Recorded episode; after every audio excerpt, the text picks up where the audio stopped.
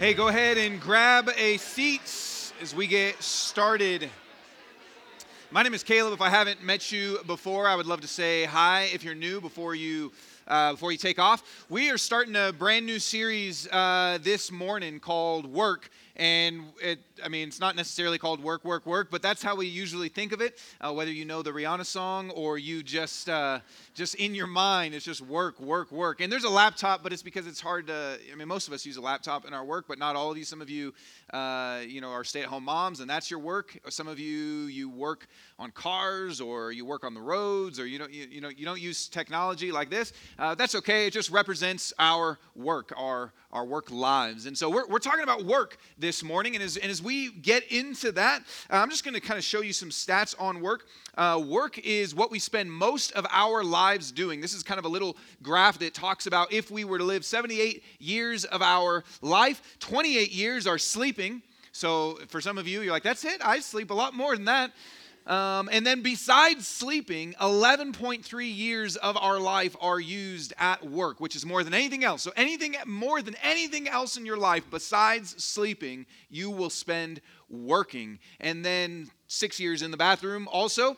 Um, oh wait, no, wait, this sorry, this is two years in the bathroom. Some of you, it's probably six years, but two, you know, you know who you are. But.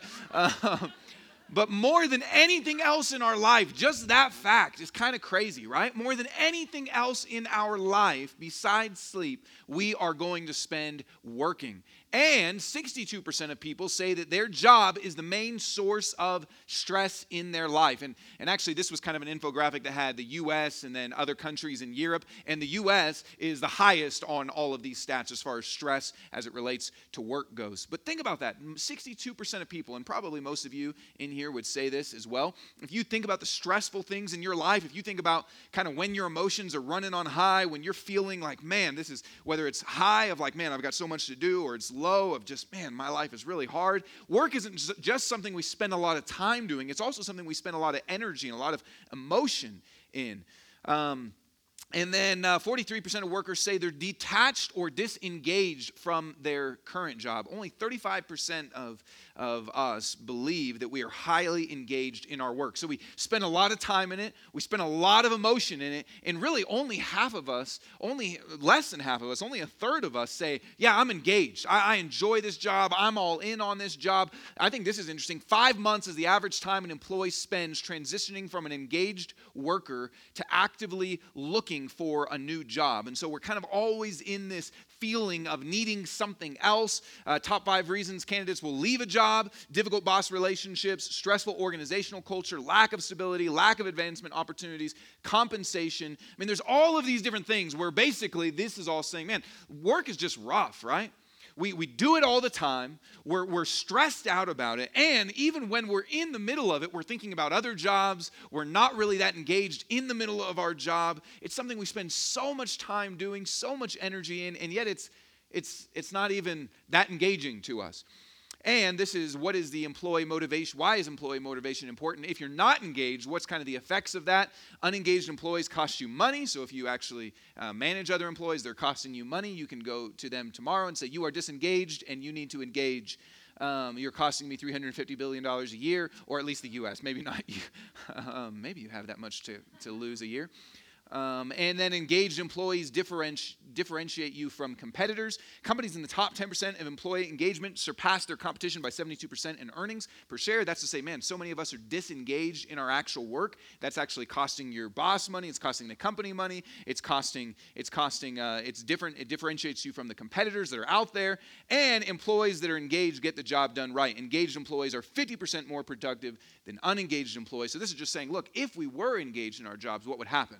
Not only would there be a profit, it would also be that we would enjoy it more, it would also be that we were more productive.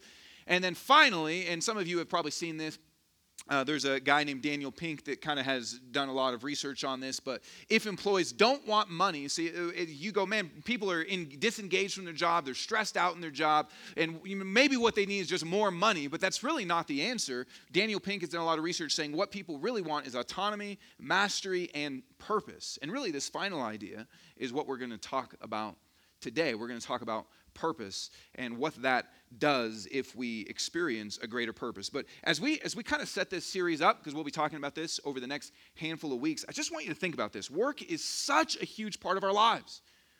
It's more than anything besides sleeping, a huge part of our lives. And even if you want to start to begin thinking about this from kind of a faith perspective or what life with God looks like perspective, it's interesting that most of the things most of the things that it means to be a Christian, or most of the things that are kind of included under the umbrella of life with God or faith, most of the things under that don't happen here on a Sunday. Most of those things don't happen on the weekends.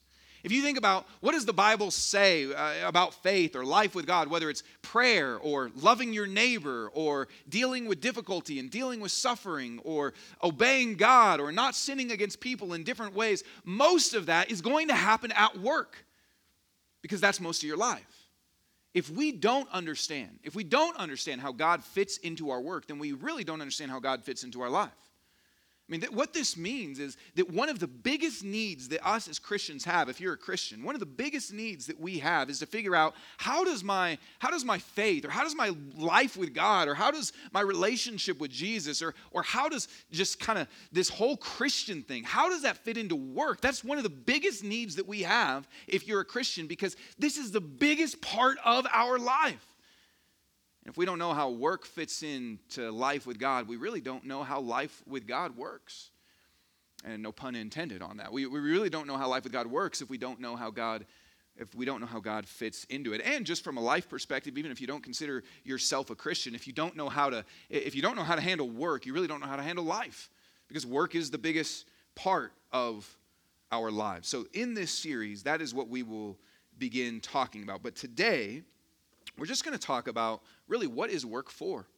What's it even for? This giant piece of our lives that consumes so much thought and so much energy and so much time and so much stress and, and all, what's it even for?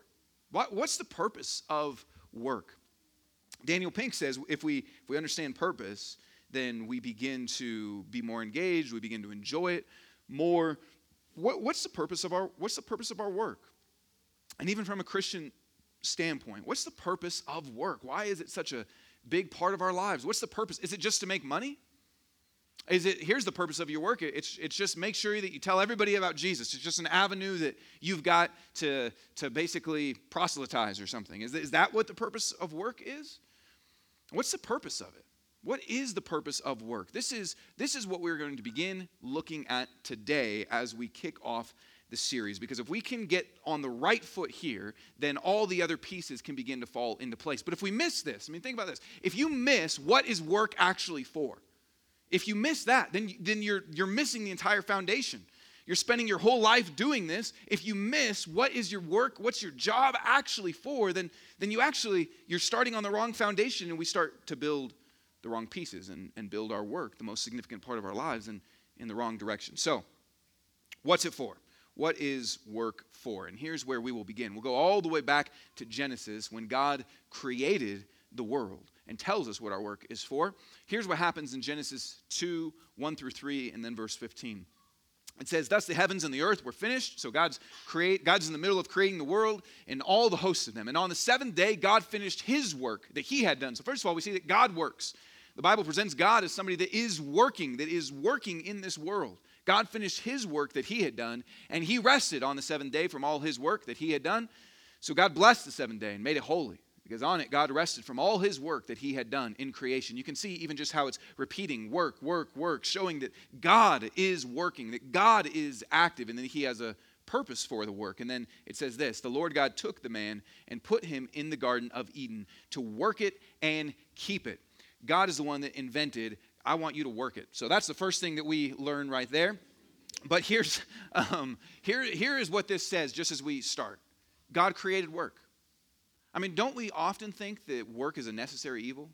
It's kind of just this thing that we need to fund our hobbies or to get by in life or to be able to provide for our families or it's just kind of a necessary evil that's there. And, and I, man, I think this is even true, man. If you're a part of this church and you're a Christian, maybe you've been a Christian for a long time, it's like this is the holy stuff, right? This is the holy stuff. The church is the holy stuff. This is where God is doing stuff. This is where God is at work. And yeah, I've got kind of this, man, 40 hours, 50 hours, 60 hours, the rest of my life that I kind of just need to get by, but really this is where God is active. But what you see is in the very beginning, God made work.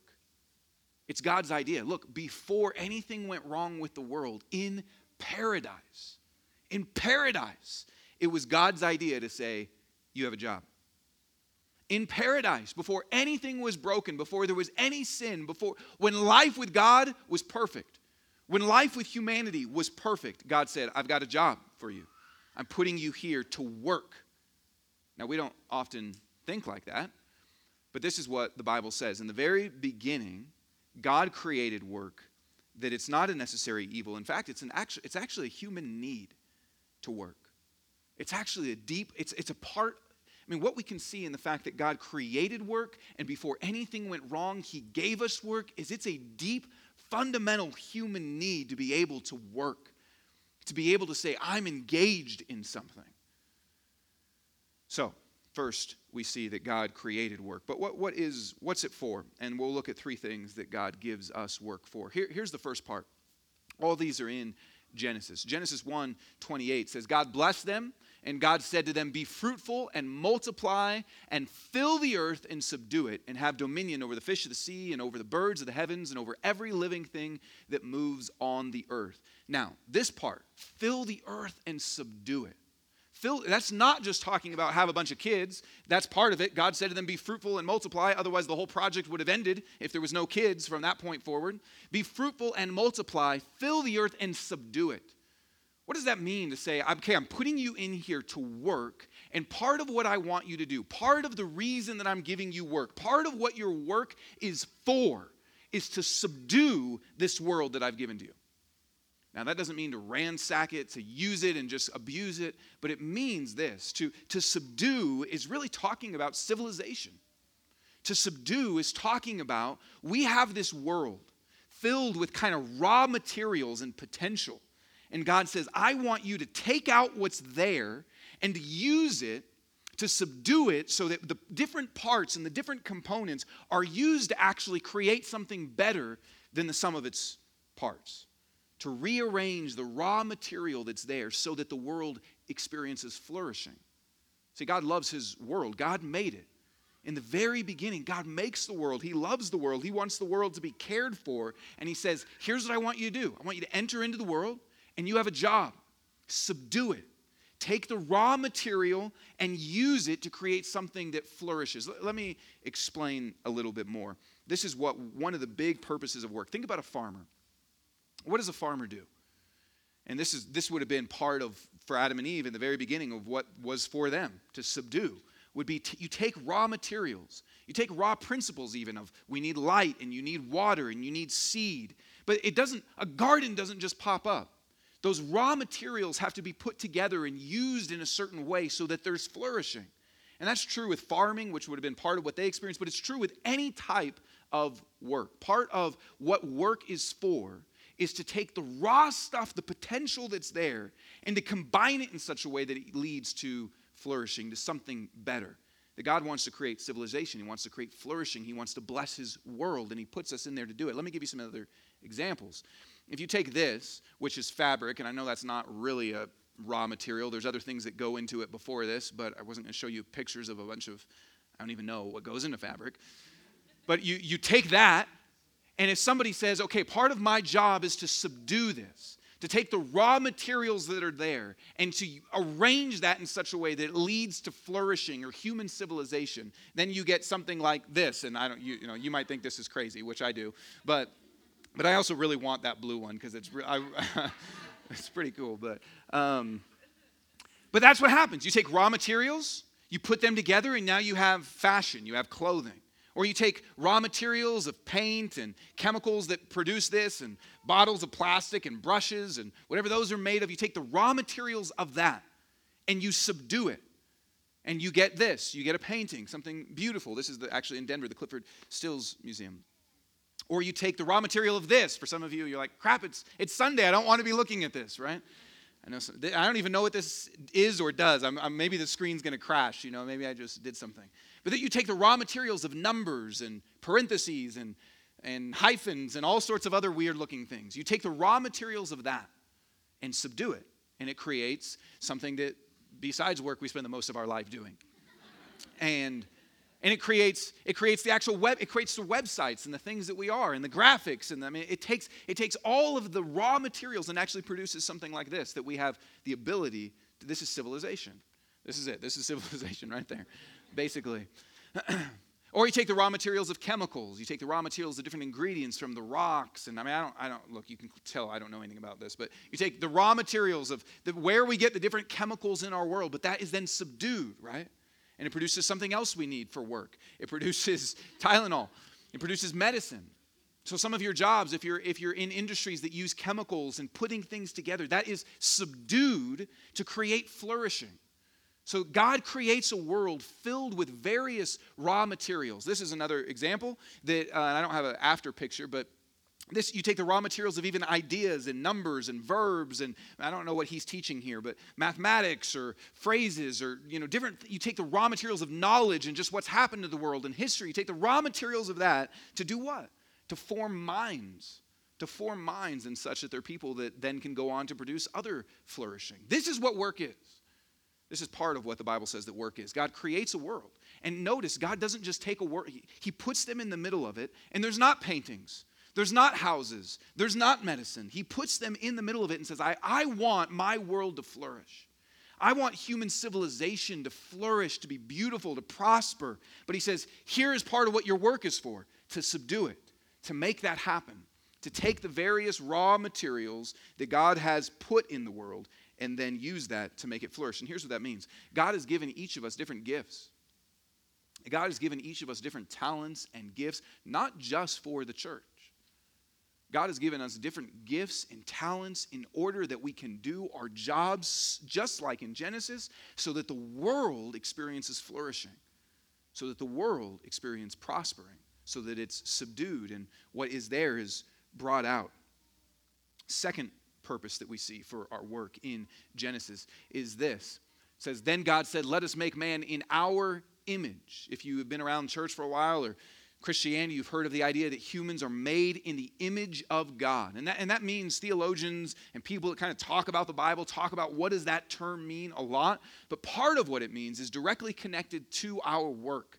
It says, Let us make man in our image after our likeness and let them have dominion over the fish of the sea and over the birds of the heavens and over the livestock, over all the earth and over every creeping thing that creeps on the earth. It says, God makes us in his image. And part of what that means is that we are to have dominion or to rule. And here's what this is getting at. Thousands of years ago, when this was written and, and in this time, ancient rulers would put statues of themselves, their image. They would put statues of themselves, their image, in the places that they had dominion over, in the places that they ruled over, in the places that they had authority over. They would say, Here's my statue representing this is who I am this is, this is what I'm like, and I rule over this area. Here's my image to show, to represent my authority, to represent my presence, to represent what I'm like. So here, here's my image.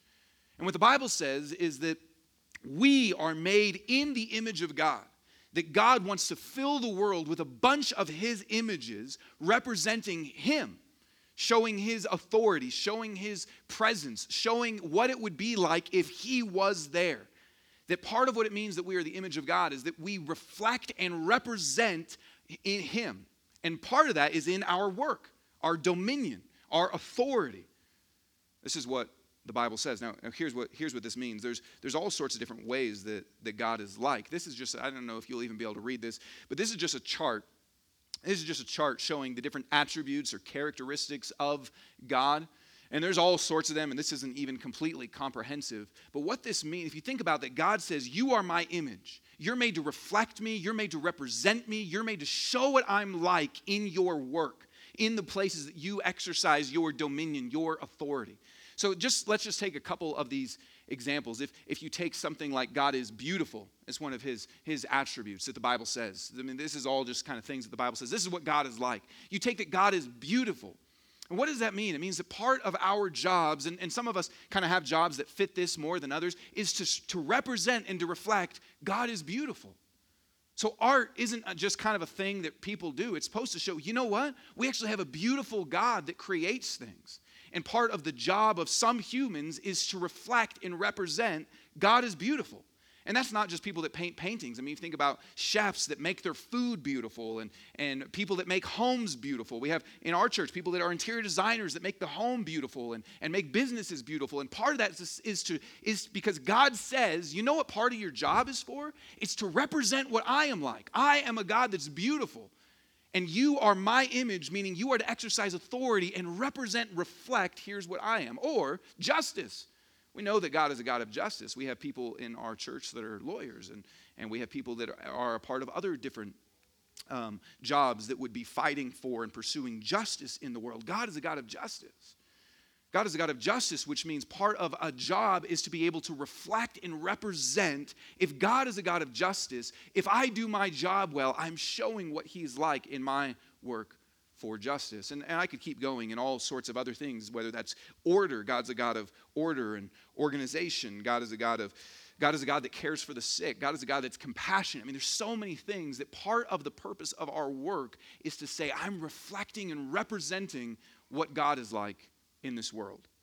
And then finally, the third purpose, we, we looked at this verse already, but just to come back to it, it says, The Lord God took the man and put him in the Garden of Eden to work it and keep it to work it and keep it. Now, you know what this is saying? It's saying that God cares for his world. God deeply cares for the world, that idea of keeping it. It's to say God puts them in the middle of it, and he doesn't just say, hey, have fun.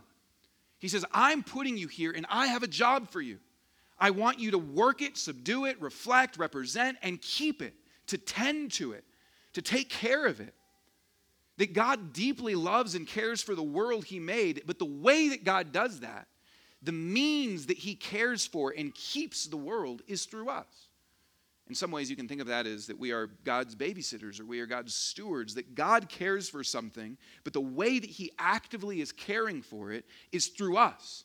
Saying, I have a job that I want you to do because I care for my world, I care for the people I've put in my world, and I want you to keep it, to, to be my hands and feet, to care for the people and the world here that I have made. I, I, love how Martin Luther, who was the great Protestant reformer in the 1500s, he, he talks about this. He talks about that any good work that we do, any good work that we do is God's work. Any good work that we do to work and keep God's world and that leads to human flourishing, any good work that we do is God's work. So he uses this example. He says, Look, we, there's a famous prayer that Christians pray That when the disciples asked Jesus, How do we pray? How should we pray? Jesus said, Here's how you pray. You say, and some of you know this, you say, Our Father who art in heaven, hallowed be thy name. Thy kingdom come, thy will be done on earth as it is in heaven. And then he says, Jesus says, Give us this day our daily bread.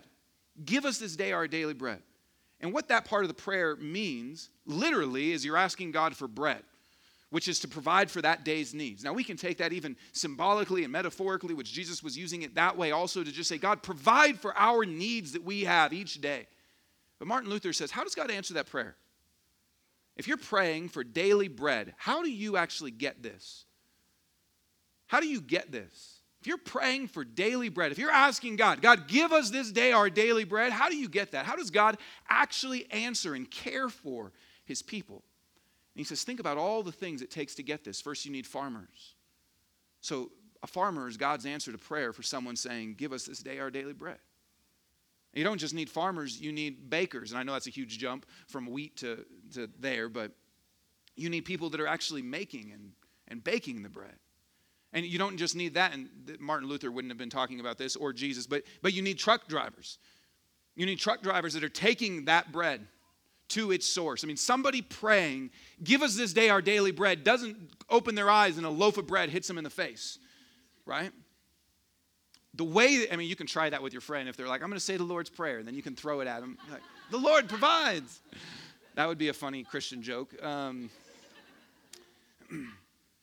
but the way that God actually answers that prayer, the way God provides for the very things that we pray for, is through the people that are farming, through the people that are baking, through the people that are driving. And then Martin Luther even takes it further and says, but it's not even just those direct things. Think about we need people that are making the roads. that that truck drives on to give us our bread. We need countries that are safe so that the bread truck doesn't get robbed or the farmer doesn't get shot in the middle of, you know, farming stuff. We need people, we need whole governments and organizations and civilizations that are backing all of the stuff that it takes to pray, give us our daily bread. Martin Luther's whole point with that is to say, look, one of the purposes of our work is to care for the world because God cares for the world. And the way that God answers his prayer, think about whatever prayers, so many different prayers that you may have prayed even this week. If you prayed, I pray for safe travels. You're asking a pilot to be the answer to that. You're asking traffic people that design, I mean, even if you have a monotonous job that you design the light bulb thing that goes into a traffic light, that is part of God's, is part of, of answering, God answering the prayer for safe travels. I mean, you know this when things go wrong, right? I mean, there was a, a, a recently a Southwest person that got like sucked out the window. I don't know if you guys saw that. Horrible, tragic. And a lot of that, where, where did that come from? Like there's certain screws probably that weren't done right, and certain engineers that were supposed to check things that, like even the most kind of tedious or monotonous things that you might think of, can become the answers to our prayers. Martin Luther says here, here's one of the key purposes of our work it's to actually care for God's world, to work it, to keep it. God doesn't just throw bread at us. God doesn't, when you pray for safe travels, just pick you up from one place and drop you to another. He uses people to accomplish his means. He uses us to do that. So, so here's what that means. Oftentimes our work is hard. Oftentimes our work is stressful. And part of that is because we oftentimes don't have an overarching purpose to our work. What if we did live with this kind of purpose? What if we knew I was actually given a job description from God and my work actually really matters? It's part of subduing and creating civilization that leads to flourishing. It's part of representing and reflecting what God is like. It's part of actually being the answer to the prayers that people pray, actually caring for God's world the way He cares for it. What if that is my purpose for work? What, what would we begin to change? What would begin to happen, both objectively around us, but even just internally? How does this change our work? This is what the purpose of our work is, but how does this purpose actually change our work? What, what, what would that lead to? And I think it leads to all sorts of things that you should begin to think about and work out the implications of. But Paul kind of picks up this same theme that our work is for God, that our work is not just the direct employer we have, but there's a purpose that God has for it. Paul picks this up in the New Testament as he's writing to the church in the city of Colossae. He's, he, he picks this up.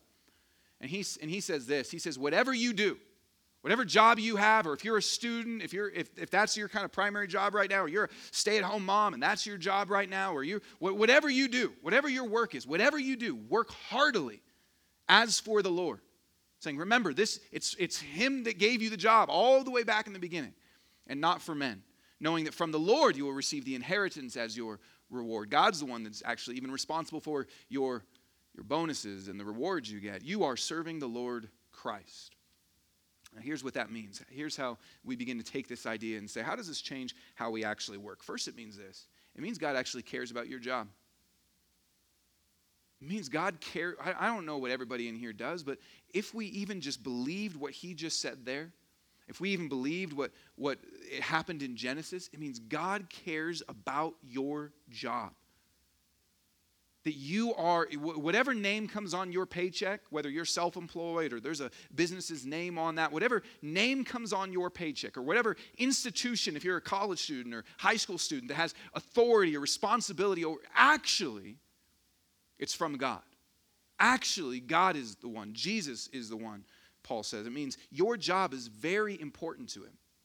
It's very important to him. It's part of his plan for this world. From the very beginning, your work has been a part of God's plan for this world, which means this even if it's very menial, even if you go, man, my job is just really monotonous, I'm just answering phones, I'm just kind of I'm just kind of tweaking numbers. I'm just kind of picking at things. I, I mean, I don't, whatever you do, if it feel, if you're, if you're, look, I mean, if I know a lot of you are millennials, not everybody in here is, but millennials have this thing of just like my work has to be the most fulfilling, satisfying thing in the world. I love it. And you know, rice farmers all over the world never think about that.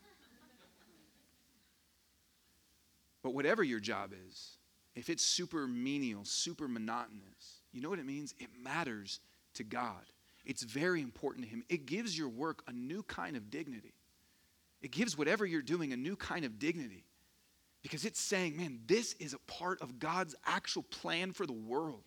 That your work matters to him. Paul, Paul didn't say, man, whatever you do, as long as it's a really good job that has a lot of purpose and meaning and you're making a huge difference. He, it says, whatever you do, whatever you do, it's actually for Jesus. Whatever you do, it's actually a part of God's plan to care for people, to lead to flourishing in this world, to represent, to reflect Him. Now, that should change if you're somebody that has a, a job that you're like, man, it's just kind of plugging away. That should change how you view your work. It should also change how we view other people that are doing things that we feel are kind of lower class. There's a new dignity as we think about what they are doing. For the, as, the, as the road crew is working on the road, maybe you're someone that's got a master's degree or PhD or, or, or just a bachelor's or whatever, and you're like, oh, too bad they couldn't get a better job says, actually, that's part of the answer to God's prayer to provide bread. That's part of God's answer to keep us safe. What they're doing is actually subduing and creating civilization. It gives new dignity to our work when we say, here's how it changes it. It means He cares about your work. It means your job is very important to Him. It means it's a part of His purpose. It means it's part of His plan in this world. You know, it means that it, our job should be for Him. He's the one that gave the task. In the very beginning, think about this again. In Genesis, God is the one that says, I'm going to ask human beings to work.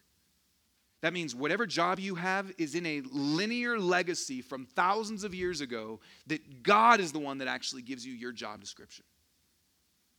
What would change in your work if you really believed, I am working for Him? He has a purpose for this. He gave this to me, He assigned this to me. Man, it changes all sorts of things. It means we look to Him to define how the work should be done. It means we look to Him to define how we do it.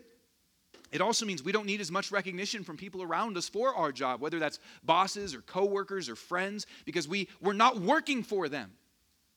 Like if I really believe I'm working for Him, then I don't need as much recognition and people to look at it and make sure they're telling me good job and make sure, hey, did you see what I did? Or they never recognize all the work I'm putting in. It means, man, I'm working for him. I'm working for him. It gives a deeper sense of purpose. You don't need recognition. You don't, I mean, you don't, you, it gives a new sense of value and dignity. And it also means this. First, it means he cares about our work. And second, it means that our work is primarily about serving people our work is primarily about serving people, which is not often how we think about our work. We often think about our work as it's for money, or we think about our work as it's for money to provide for something, whether that's family or a fund that I like to do, or, or, or we might think that our work is about us, kind of our success and our significance or our purpose or our feelings of. But if we understand this, that God has a purpose for our work, and the purpose is to represent Him, reflect Him, lead to flourishing, because He wants His world uh, to flourish and for people in the world to flourish and to care for people. Then that means at its core, at its core, our job should be about joining God and caring and serving for people. That's what our work is actually about. It's designed by God to love and bless the world. To love and bless the world. So think about that. If you just took that idea, if you just took the idea, my job is about loving and serving people with God, for God. My job is about loving and serving people. Because that's why God created work in the first place. If you really just took that idea into your job, even tomorrow, what, what would happen? What would happen if you really took the idea, my job is to love and serve people? Before I was a pastor, I worked here, Red Robin. I ate a lot of fries, and they were good. And I still like Red Robin. Uh, my biggest tip, I love taking people to Red Robin. My biggest tip is order your burger on a croissant instead of a bun. It'll change your life. There's all sorts of things you can do at Red Robin. Um, so, anyways, I worked there for five years. And the first two years of my job there, I hated it. I hate it. If any of you have worked in customer service or you've worked as a server at a restaurant or something, you, you, I don't even need to explain why. I just, I just hated it. It was awful. And I, and I didn't just hate the job, I hated the people. I hated them because they're always shaking their ice at me and they're always, I mean, all sort, I mean, I, am not even going to go into all the different stories, but I hated it. I hated the job. And then I had a friend that, that said to me, as I was just kind of complaining to him and just telling, oh my gosh, because he, he has actually, he had been a server at Red Robin also, and it's just like, man, I hate it, and they do this, and people do this, and this, and this, and this. And he was like, I think, man, you're actually the problem. And I slapped him and I walked out. No, I just said, uh, I, I, said, uh, I, I was like, I, I mean, I, I don't remember exactly what, how I responded in the moment, but, but he just went on to explain, man, you know, your job title is you're a server. I'm like, what if you just took that seriously? And I didn't even have all this kind of background to think about, man, God created work and all that stuff. But I, but I did begin to pray about that. And I was convicted by that and began to think about, man, what would change if I actually just went into my job, that the title is server, and just went into my job and said, I'm here to love and serve people because God loves and serves them. I'm here to love and serve them because God wants people to be loved and served. What if I really just said, that's my job? And so if they're asking me to do things, why am I frustrated? And when, you know, if you've ever worked in an industry, industry, I don't think you call this an industry, if you've ever worked in a thing like this before, um, part of it is side work, which is you've got your main work and then you've got your side work. You've got to roll silverware, which is a big part that everybody hates. And everybody's like, yeah, I rolled 50 of them, and they rolled two of them. Um, and then everyone hates them, right? So, I mean, some of you know what I'm saying. And I was like, man, if, if my job is actually to serve, though, don't I want to roll silverware? My job is actually, I'm here to love and serve people. Don't I, don't I want there to be silverware prepared for them? Don't I want to think hard about how I can actually love these people? And all I'm saying, this is just, you know, an example from my life. You, you've got to work this out in your life. But, but what would change if we actually said, the purpose of my work is to love and serve people? If, if I show up on Monday and whatever my job is, I'm actually thinking about, man, I'm, I'm here. It, you know, part of what it would mean is we would do our job excellently which is what Paul says. He says, Whatever you do, work at it with all your heart because it's actually for Jesus. And it's actually part of how Jesus is caring for people. And it's actually part of how Jesus is making the world flourish and people be blessed. And it's actually part of how you're representing and saying, This is what God is like. like what if you just went into your job and really took this seriously and said, I am here to love and serve people. I'm here to show people this is what, you know, that God is a servant. You know that God is beautiful. You know that God cares for the sick. You know that God brings order out of chaos. What if we just said, I'm here to represent and reflect what God is like and that God cares for people and that God is serving people? What would change? If we had this purpose, these are some of the things that would begin to take place in our life. See, what is work for? It has a deep purpose. It has a deep purpose that, that God has. To bring God or faith or Christianity or however you want to say it, to bring that into your work, to, to bring it into the most important part of your life, is more than just don't lie at work or don't cheat at work or don't sleep with all your coworkers or um, you know share the gospel to people. It's way more than that. To bring to bring your faith, to bring your relationship with God into your work, the biggest part, the most important part, the most encompassing part of your life, to bring God into that it's so much more than just make sure you're a moral person. What does it look like for you to begin to think through this? To see your work as from God? To see your work as for God? To see your work as with God? What would change? Work is the most important part of our life in the sense of, not that it's the most important thing, but in the sense that it's the thing that takes up the most time in our life, the thing we're most invested in, the thing that we're going to be in our life most engaged in. What would happen if tomorrow you had a deeper sense of purpose?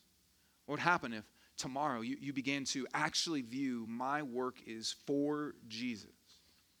And here, here's the final thing is how what, what, what can help us use our work in this way? Because what, what, what the Bible says is look, God has a purpose for your work. God has a purpose for your work. It's to love and serve people and create flourishing and to reflect Him. That's what it's for.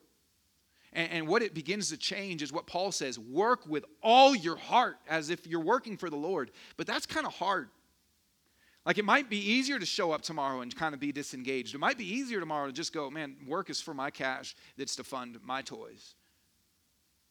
What would change? What would change if we actually worked with all of our heart? But yeah, there's all sorts of things that would change, but how do we actually do that? How can we have a heart that says, I want to work with all my heart as if I'm working for the Lord. Now, here's what we see.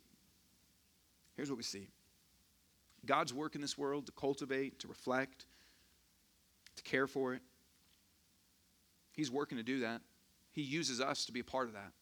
He uses us to be a part of that, which, which actually shows how much He loves us. I want you to think about that.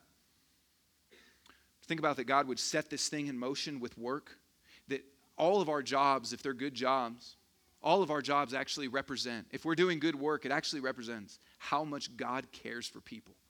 That He would say, you know what, I'm going to create this army of people that lead to building up a flourishing place, that lead to caring for people. You see how much God cares. You see how much God loves. You see how much God says, man, I love these people. But, but we see even more than that.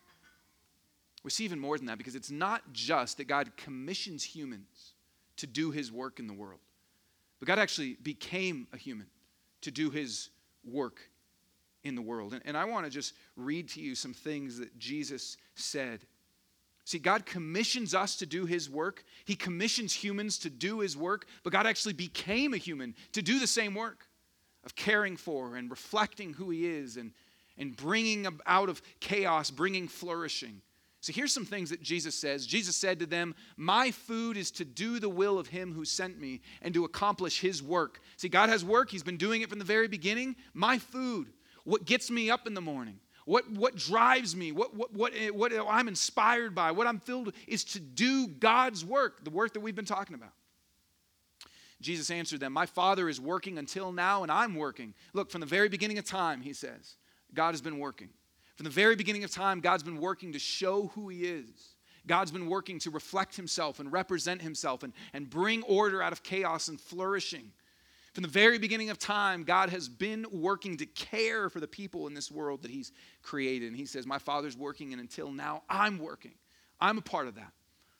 And then He says this For the works that the Father has given me to accomplish, the very works that I am doing bear witness about me that the Father has sent me. He says, Look at my work Look at what I'm doing. And you can see that this is a testimony that I'm from God because I'm doing the kind of work that God commissioned people to do from the very beginning, which was to represent Him, to reflect Him, to bring order and flourishing out of chaos, to actually care for the world. And Jesus answered them, This is the work of God, that you believe in Him who He has sent. He tells people, you know, part of what God is doing in all of His work to represent and reflect Himself, to care, He wants you to know me and believe in me because I'm the ultimate of all of those things that God is doing. And as Jesus is about ready to go to the cross, he says this I glorified you. He's praying. He says, I glorified you on earth, having accomplished the work that you gave me to do. He says, The work that you gave me to do, that I've been doing all along, I accomplished it. And what was that work? It's the same work that He has given to us in some ways. See, what, what can move us to work with all of our heart, as Paul says? Paul says, Work with all your heart as if you're working for the Lord. You know what can move us to want to work with all of our heart? Is to see that Jesus himself worked with all of his heart for us. That Jesus himself worked with all of his heart to show us what God was like, to represent as the true image of God. Here's what God is like a God of compassion, a God of mercy, a God of grace. That Jesus is the one that actually worked to bring about flourishing out of chaos undoing the curse of sin, undoing suffering and death. What can make you want to work with all your heart in the work God's given you is see the work, how He worked with all of His heart to save us, to show us and represent what He is like, to, to do the care, to care for humanity, to care for us. When you see God like that, when you see Jesus like that, you want to work with Him. You want to work for Him. When you see, man, I have a God like that. I have a God that it doesn't just command me to work with all my heart, but for me, worked with all his heart for me to do the very things in a, in a grander cosmic spiritual sense that he's calling me to do in this world. When we see that, we, we then want to work. We want to work for him. We say, This is a good boss. This is a good king. This is a good Lord. This is a good father. I want to be a part of what he's doing. When we take communion, we remember this that this was Jesus' work. God creates this world and he says, Here's the purpose for your work bring about flourishing. And, and on the cross, we see that Jesus brought about flourishing, undoing suffering and death. That God's purpose for work is to represent and reflect Himself. And on the cross, Jesus' body broken, His blood shed. He shows us what God is like mercy and justice and grace. and that God wants to care for his world in the work that he gives to us. And on the cross, we see his deep care for us. His deep care, not even just to meet our practical needs, but to meet our deepest spiritual needs. So when we take communion today, I want you to just remember this and reflect on this and see how good of a God we have that would work with all his heart to draw us into his family and then gives us a calling to do the same. Pray with me. Father, I pray that even now as we take communion, that you would allow these truths to go into our heart. God, uh, our, work is just the biggest part of our lives. It takes up our emotions and our hearts and our energy and our time. And, and I know some people in here hate their jobs. And I know some people in here, job, their work is just kind of a thing. It's, they might not hate it, but they're just apathetic about it. But God, I, don't, I, pray that you would change our perspective, that you would give us your perspective. I don't know, Lord, all the different changes that would begin to happen if we actually believed this and took this seriously, but I pray you would begin to move us in this direction as a people.